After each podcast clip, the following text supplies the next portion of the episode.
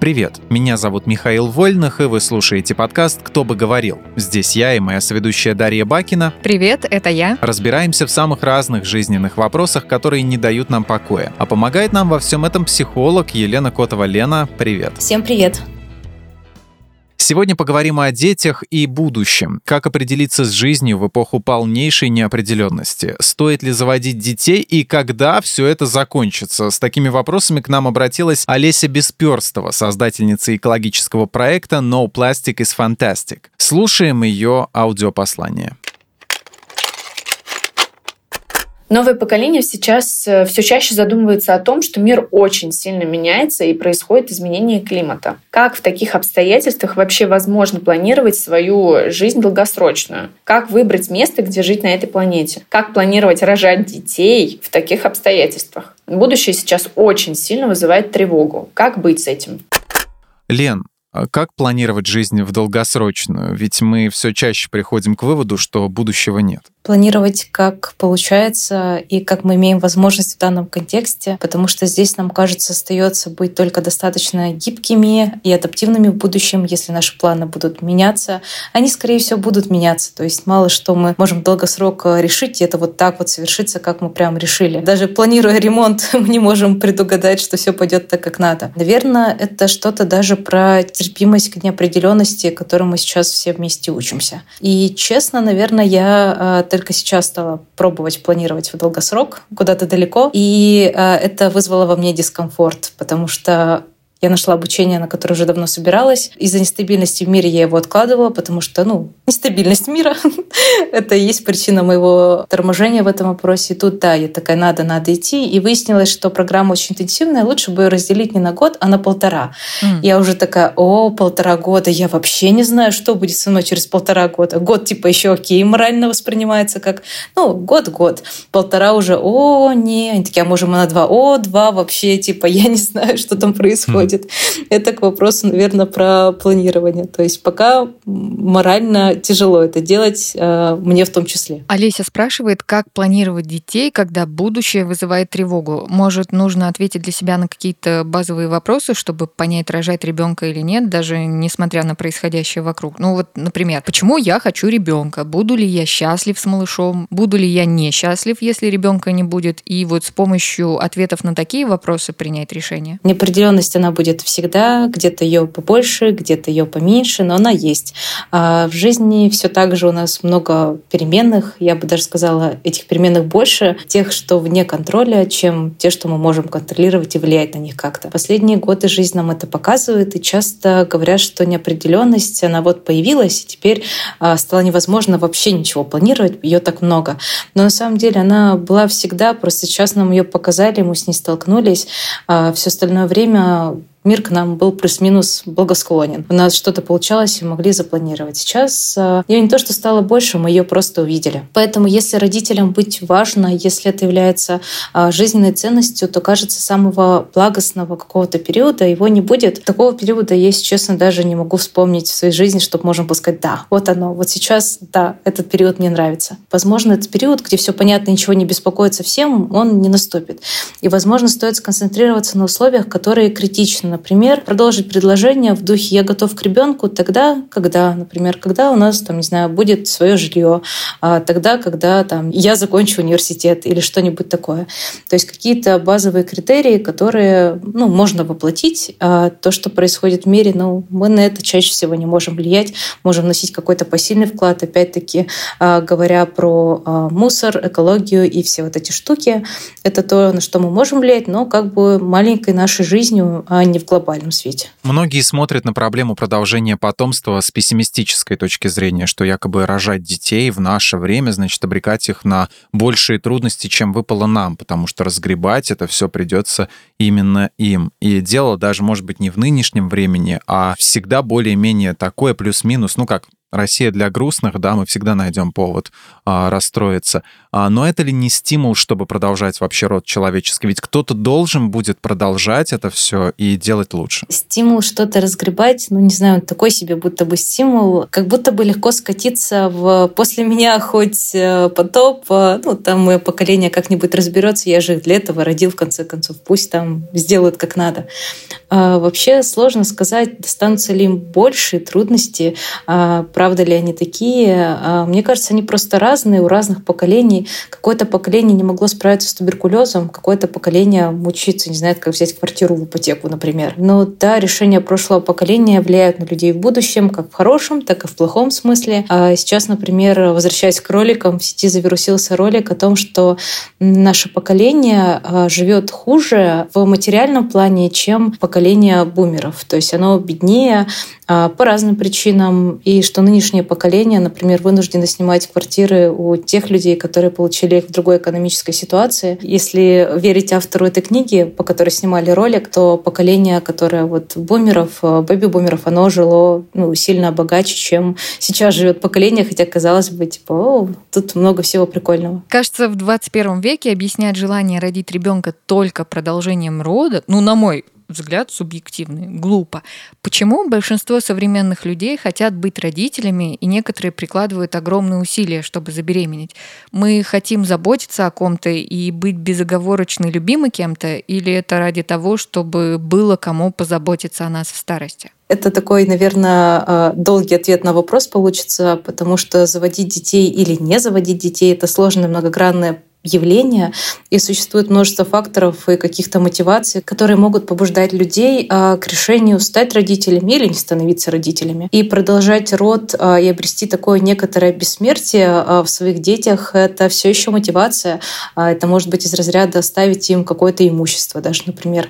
И что вот частичка меня будет где-то присутствовать, и тем самым я становлюсь бессмертным, как говорил Баста, кажется, про законы сансары. А еще это могут быть семейные и такие социокультурные ожидания. В разных культурах и обществах существуют ожидания относительно того, что семья должна включать в себя детей, а сколько детей, а в каком возрасте там их лучше заводить. И для некоторых людей рождение детей может быть частью вот этого общекультурного дискурса, в котором они находятся, семейных традиций. Это даже не всегда желание соответствовать традициям, возможно, какое-то давление. То есть когда эти традиции давят, и вот вам нужны дети, потому что без детей вы не очень-то семья, надо быть такой полноценной, хорошей ячейкой общества. Также ребенок может быть как э, такое подтверждение социальной компетенции, будто бы если есть ребенок, то я взрослая состоявшаяся личность, то есть как какой-то этап, там, закончил детский сад, закончил школу, закончил университет, родил ребенка, там, устроился на работу и вот такие вот штуки. То есть это какая-то такая очередная ступенька, которая показывает, что я как личность, она удалась, например. А это еще может быть эмоциональное удовлетворение, то вот о чем э, был частично вопрос. Для многих родителей дети приносят радость, добавляют смысла в жизнь, для кого-то становится буквально смыслом смыслом жизни. А, они формируют какие-то глубокие эмоциональные связи. Опыт родительства, он может быть таким богатым и значимым для самого человека. И сюда же, наверное, относится воспитание своих собственных детей и влияние на них. То есть мы можем а, стремиться воспитать детей, которые сделают мир лучше. То есть, ох, сейчас воспитаю такого вот правильного, классного человека, и будет он у меня, не знаю, астронавтом. Сюда же входит забота в старости. А для некоторых людей рождение детей связано с надеждой на какую-то поддержку, заботу в старости. То есть они как будто бы потенциальные опекуны в будущем. Это, конечно, не гарантия, но такое мнение, оно все еще есть. То есть стакан воды, да, это все еще аргумент и мотивация. Это не все виды мотивации, а только малая их часть. Все меняется от человека к человеку. Иногда меняется на разных периодах в жизни. Например, у меня вопрос деторождения, он тоже был а, не всегда одинаковый. Если в детстве мне казалось, что я выйду замуж в 14 и там где-нибудь oh. рожу детей, а, но это было из разряда ну, очень маленького. Ты просто узнал, что в 14 Беременна можно... в 14 14. История Лены Котовой из Екатеринбурга. Миша ведущий. Узнала, что в 14 можно э, заключать брак, и такой, о, это для меня, например. Вот. А потом это сменилось на в университете, думаешь, о, боже мой, скоро рожать детей, а я не хочу их рожать. А, блин, ну придется. с котом, с Томасом, который за голову хватается и говорит, блин, завтра в тюрьму. Да, так я даже помню, в какие моменты это было, на каких этажах университета, где сидишь, ждешь пары и думаешь, блин, скоро же закончишь универ, надо будет рожать. Да, завтра уже вот буквально надо-надо рожать. Потом ты такой, нет, никто мне не указывает, не буду рожать, наоборот. Это уж какая стадия? То есть торги, неприятие, вот это вот непринятие проблем. Это типа я просто в своем сознании преисполнился, и сейчас всем вам расскажу, как надо. А потом эта ситуация как-то отпускает, и понимаешь, что, ну, детей, в общем-то, не сильно и хочется рожать, да вообще рожать не хочется.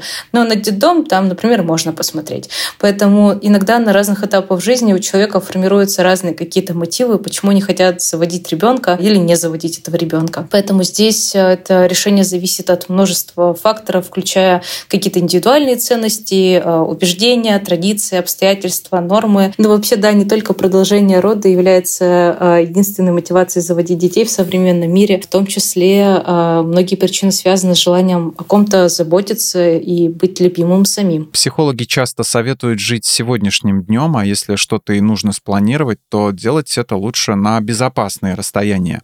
А, Все сводится, как правило, к установке, что прошлое мы вернуть не можем, будущее еще не наступило, поэтому единственное логичное решение — жить здесь и сейчас. Это прочти прямая цитата из Дейла Карнеги. Но очевидно, что мы не можем игнорировать все эти прогнозы про изменение климата и условий жизни на Земле и просто так взять и перестать думать, э, продолжать размножаться, зная, что в будущем планете будет, ну, не очень хорошо. А все это было бы как минимум безответственно. А Как быть, насколько далеко планировать и глубоко копать в этих вопросах? Жить сегодняшним днем это не про то, что законсервировать себя там только в этом дне, а заказать, например, на всю зарплату всякого сезон, а, ну ведь я живу только сегодня, какая разница, могу тратить. Вот, хорошо, что сегодня я только живу, а как раз сегодня черная пятница, как мне повезло. Вот. А мы можем планировать, мы можем рефлексировать и скучать по прошлому, жалеть об этом прошлом, переосмыслять его и так далее. Просто если большую часть времени мы не в текущем моменте, а, то чаще всего чувствуем себя не очень. То есть если мы все время в прошлом или все время в будущем, или делим это напополам, а вот то, что происходит сейчас, мы прям игнорируем. Проблема не в дальности планирования, а в том, сколько времени мы на него тратим. Если день за дня в течение пары лет мы только и думаем, что вот перееду и заживу, или найду новую работу и заживу, а вот там, не знаю, похудею и заживу. Перебьем Петька всех белых и заживем. Вот что-нибудь сделаю, и вот тогда это случится. Или наоборот, вот тогда три года назад не стоило мне туда вписываться, не стоило мне, не знаю, брать э, деньги за этот бизнес или наоборот. Не стоило ставить на красное. Да, то есть когда очень много сожаления о прошлом и очень много тревоги о будущем, вот это тогда проблема. Ты знаешь, что мы не можем туда э, заглядывать, мы немножко можем смотреть в завтрашний день, но э, проблема становится тогда, когда мы э, не замечаем, что жизнь происходит сейчас, а хотя именно сейчас она вот происходит и идет, вот прямо сейчас, когда мы записываем с вами подкаст. Планирование может выглядеть, как будто нам надо подняться на такую высокую гору, и вечером перед сном или утром мы проснулись, и мы можем думать о вершине глобально. То есть вот через пять лет у меня будет, не знаю, свой дом или что-нибудь там еще такое. Но находясь у подножья, мы весь день э, и весь оставшийся э, остаток дня в идеале должны думать о следующем шаге, который происходит вам вот прямо сейчас, пока мы идем по этому маршруту к горе. Потому что гора еще далеко, высоко, и непонятно, когда мы туда придем, а придем ли мы вообще, а если это высота у горы, вершина, до, ко- до которой нам надо дойти, или может это какие-то легенды. Но каждый шаг мы его можем разглядеть, мы можем остановиться, посмотреть, а что вокруг, а как все происходит, сделать где-то даже лагерь, чтобы остановиться. Поэтому планировать можем, думать о прошлом тоже можем, просто не в большом количестве. И тут имеется в виду возможность замечать и переживать момент здесь и сейчас, наблюдать то, что происходит во внешнем физическом мире, во внутреннем нашем мире. А наши мысли, чувства, ощущения, состояния, какие-то желания одновременно со всем этим, то есть э, с физическим и внутренним состоянием, так и по отдельности обратить внимание только на внешний мир или, наоборот, только внутренний. Это все нужно для того, чтобы мы чувствовали себя хорошо, потому что мы чувствуем часто себя хуже не здесь сейчас, а в своих э, блужданиях вот по этим ментальным коридорам, когда пытаемся предсказать будущее, либо сожалеть о прошлом, э, либо пытаемся как-то интерпретировать разные суждения о себе и о мире. То есть нам неплохо в моменте, где мы вот в этой точке, а мы подумали о чем-то, и нам стало плохо из-за того, что вот мы там где-то по этим коридорам блуждаем по чертогам разума. В последнее время все чаще и чаще родители признаются, что они сожалеют, что завели ребенка. Но в основном, конечно, делают это анонимно. Я, знаете, на Ютубе много всяких странных роликов смотрю, такие в том числе, где родители говорят, что «А, зачем мне ребенок? И они объясняют, что Просто родительство... пока он в другой комнате, они говорят интервьюеру. Типа, слушай, ну, вообще, если честно, вот, блин, нафиг оно мне надо было 20 Три из лет назад. Ну, посмотри, кто вырос. а. Не-не-не, ребенка посадили, и он А он рядом сидел все это время. Ну, в общем, родительство оказалось не таким безоблачным, как им казалось до рождения ребенка. Вот, Лен, как понять, что ты готов родить и вырастить нового человека, и точно не пожалеешь об этом. Ну, такое бывает. Я думаю, да, многие видели это по телевизору в разных программах э, мужской, женской, там и все вот остальное. Детдома, в конце концов, э, у нас не пустые, там есть дети. Есть э, знакомые знакомых, которые, возможно, так и говорят, что ну не стоило мне тогда рожать вот в это время. Такое случается, но происходит просто, ну, это решение такое довольно серьезное и грустно в нем ошибиться. А опять же, точно не пожалеть тут я вот не знаю как, потому что будто бы от этого не перестраховаться вот прям совсем-совсем. Слишком много разных факторов, в которых, например, а, люди бы хотели ребенка, но он мог родиться с болезнью. И они могли в этот момент пожалеть, потому что они его хотели, но были не готовы к тому, что придется за ним осуществлять вот такой уход. Такое тоже бывает, и здесь они, например, не могли как-то на это повлиять. Здесь решить наверняка это сложно.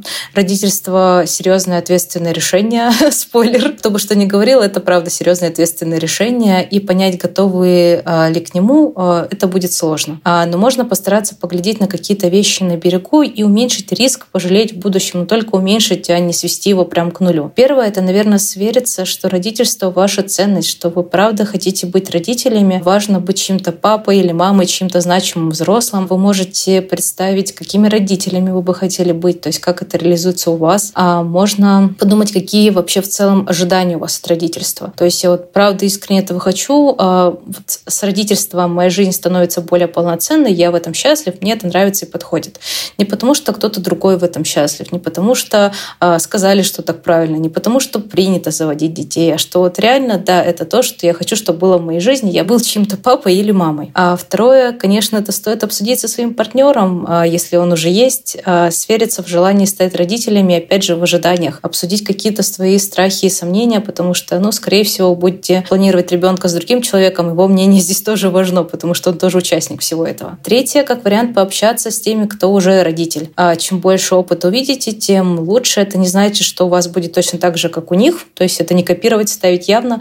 Просто тут вы можете увидеть что-то неочевидное для человека без детей.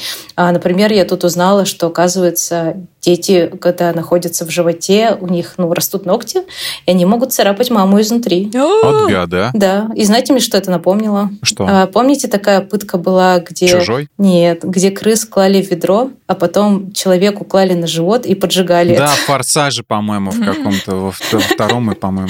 Точно ли Что я «Форсаж»? такого не видела. Да, это Ну, короче- было. Там еще актеры, который похож на Мэтью МакКонахи, но им не является, играл, да. Какой-то жесткий форсаж из средневековья, что ли?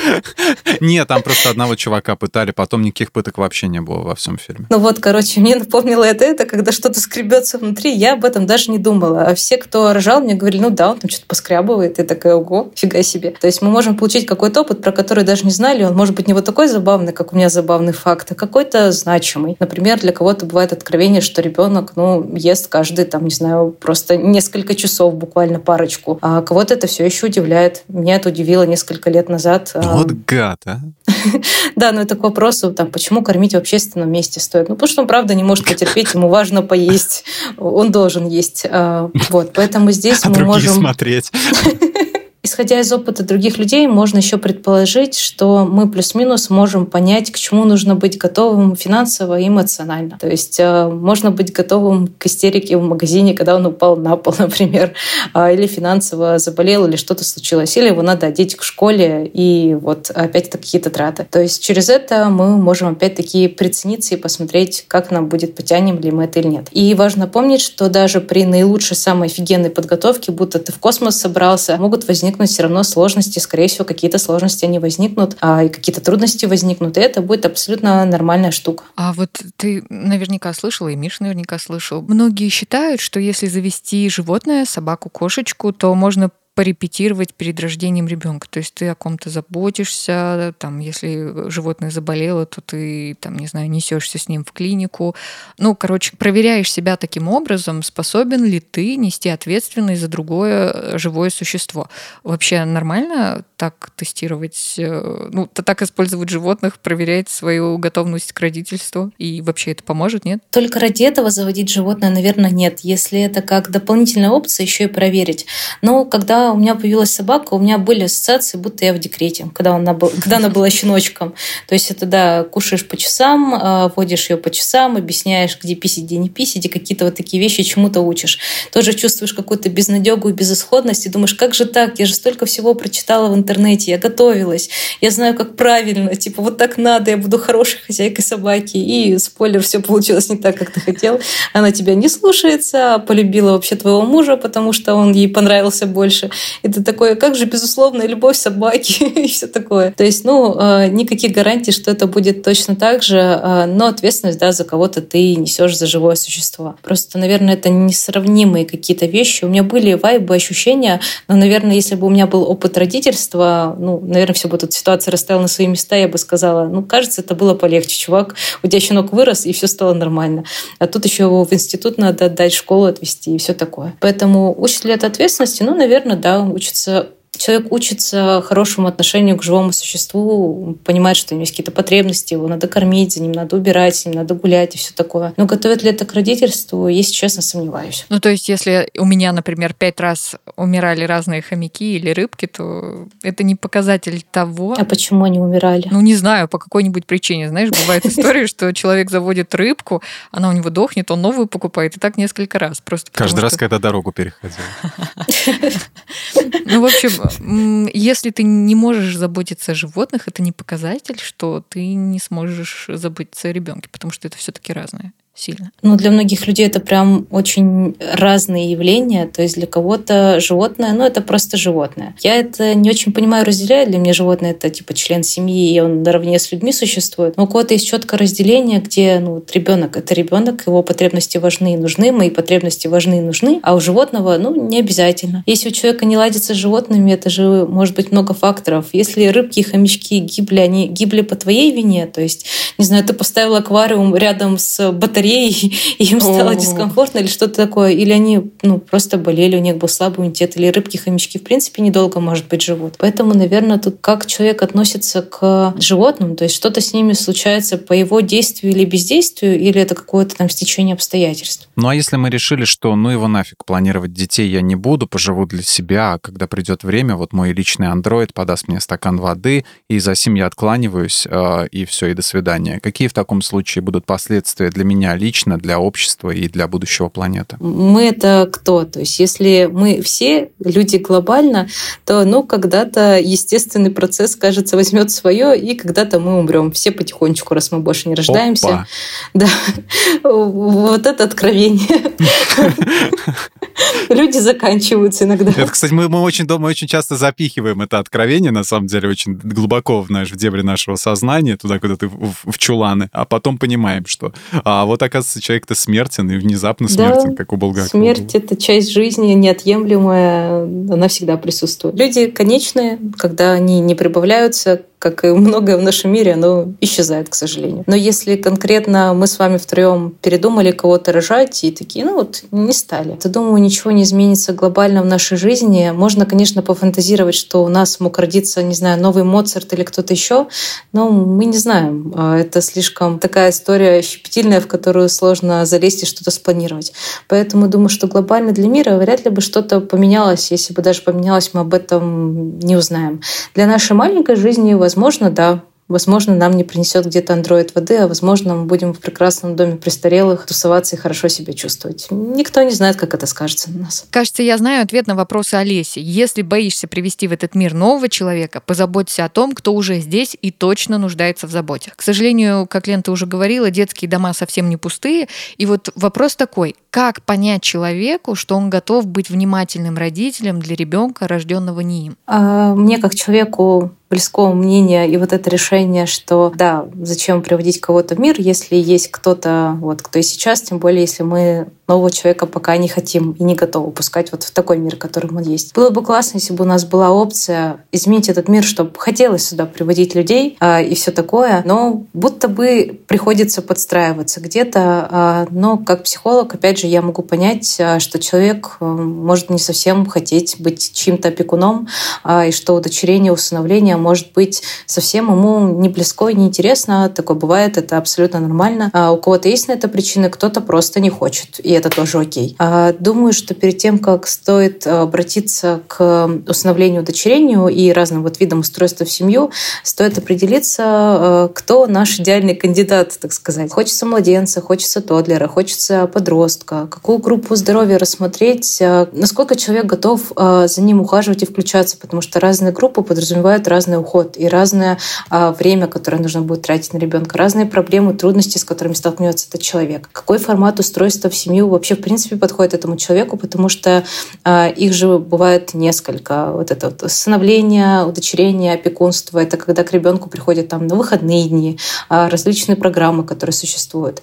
Э, какие вообще требования есть к будущим родителям, это тоже важно прояснить. Может показаться, что я рассуждаю, будто мы в магазине и выбираем тут, но задача постараться найти подходящую семью для ребенка, чтобы как пазлик детали сошлись. Пусть, возможно, так где-то нужно будет по-любому притереться, но в целом, чтобы все встало как надо, чтобы у человека были адекватные ожидания относительно ребенка, ну и ребенку тоже было хорошо, потому что возврат а, обратно в детский дом для ребенка это большая травма, а когда его сдала родная семья и потом сдала обратно приемная семья. То есть это то, чего хочется избежать, когда ребенку ищут новый дом. А определиться здесь может помочь, а, например, сообщество приемных родителей. Обычно люди очень контактные, делятся своим опытом и рассказывают. Это школа приемных родителей, в которую можно прийти, и там должны исчерпывающе пояснить, что это значит, когда мы хотим взять ребенка в приемную семью. Это может быть волонтерство. А, есть много фондов, например, такой известный фонд а, «Измени одну жизнь». Даже там можно проконсультироваться с психологами, даже, по-моему, онлайн. А, это бесплатно, но можно задать те вопросы, которые интересуют, и получить там нужный ответ. Разные проекты по типу, когда ребенка забирают не в семью, но становится для него кем кем-то а, по типу наставника. Раньше был тоже такой проект, где можно было ребенка, например, знакомить с какой-то профессией, со своей жизнью, учить делать какие-то взрослые дела, типа платить за коммуналку. То есть какие-то вот такие вещи, где ты, ну, не родитель ему, но как бы тот чел, которому он доверяет, с которым общается, с которым выстраивается какая-то эмоциональная связь. А это все позволит приобрести разный опыт на основании того, пропуская этот опыт через себя, а, мы можем принять какое-то решение. То есть, да, опять-таки, это не значит, что если у этой семьи было вот так, у нас тоже будет вот так, а, разный ребенок, разные семьи. Но мы хотя бы можем представить, каково это, и тем самым принять решение, готовы мы или не очень готовы. Лен, в очередной раз большое тебе спасибо за эти подробные ответы на наши вопросы. Давайте подведем небольшой итог и ответим на несколько ключевых вопросов нашего выпуска. Можно ли найти подходящее время и место для рождения детей? Можно постараться найти максимально подходящее, насколько это возможно, но идеально, наверное, представить сложно. Если честно, я пока не столкнулась с человеком, который бы сказал, да, вот эти условия не дать, не взять. То есть они вот подходят. Я бы даже оттуда, наоборот, убрал. Слишком хорошо в моей жизни все.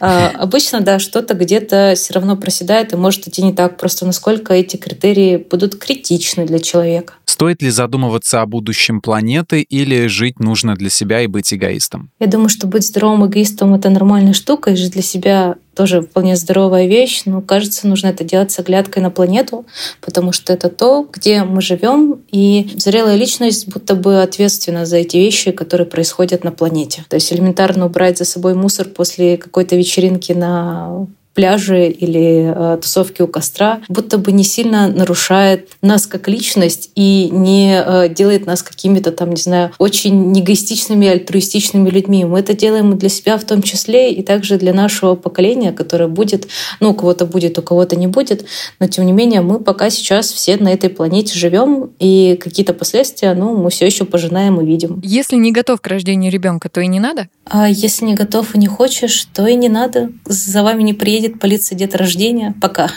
Пока, да.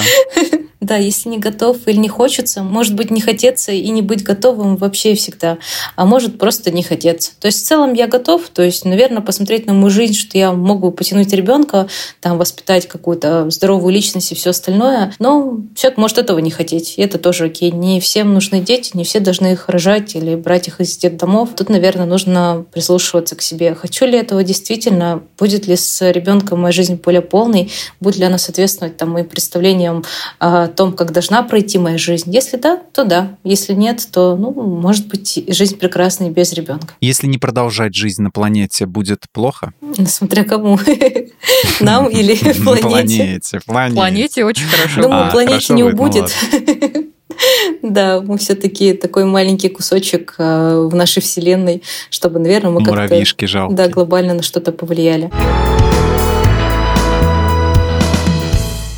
Это был подкаст «Кто бы говорил». Большое спасибо всем, кто слушал этот выпуск. Мы благодарим Лену Котову за участие и самые лучшие советы во Вселенной. И, конечно, Олесю Бесперстову за интересные вопросы. Слушайте нас на всех удобных платформах, комментируйте, ставьте нам лайки и звездочки. Ну, а мы с вами прощаемся. Всем пока. Пока. Пока-пока. Всем пока.